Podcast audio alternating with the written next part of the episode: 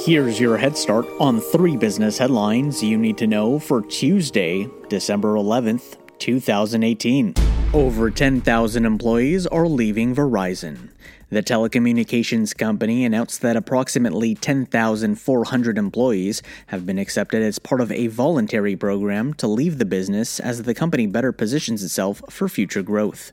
The move follows the company's realignment plans to further support opportunities in 5G technology.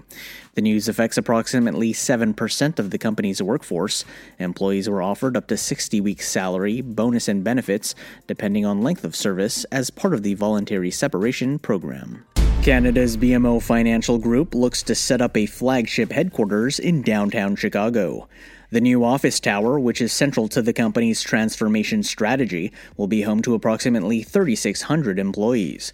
The company is expected to occupy 14 floors of the 50 floor, 700 foot building, which opens in 2022. The new headquarters is expected to accelerate BMO's growth in the United States. Hyatt Regency opens the largest hotel in the Pacific Northwest. The hospitality company announced the launch of Hyatt Regency Seattle a new full service hotel that features more than 1,200 guest rooms, 103,000 square feet of dynamic meeting and event spaces, and multiple restaurants. The hotel is located two short blocks from the Washington State Convention Center and adjacent to The Summit, the planned convention center expansion building slated to open spring 2022. The new hotel looks to become the new premier destination for meetings and events in the region. Thanks for listening. That's your head start for the day. Now go ahead and make today amazing.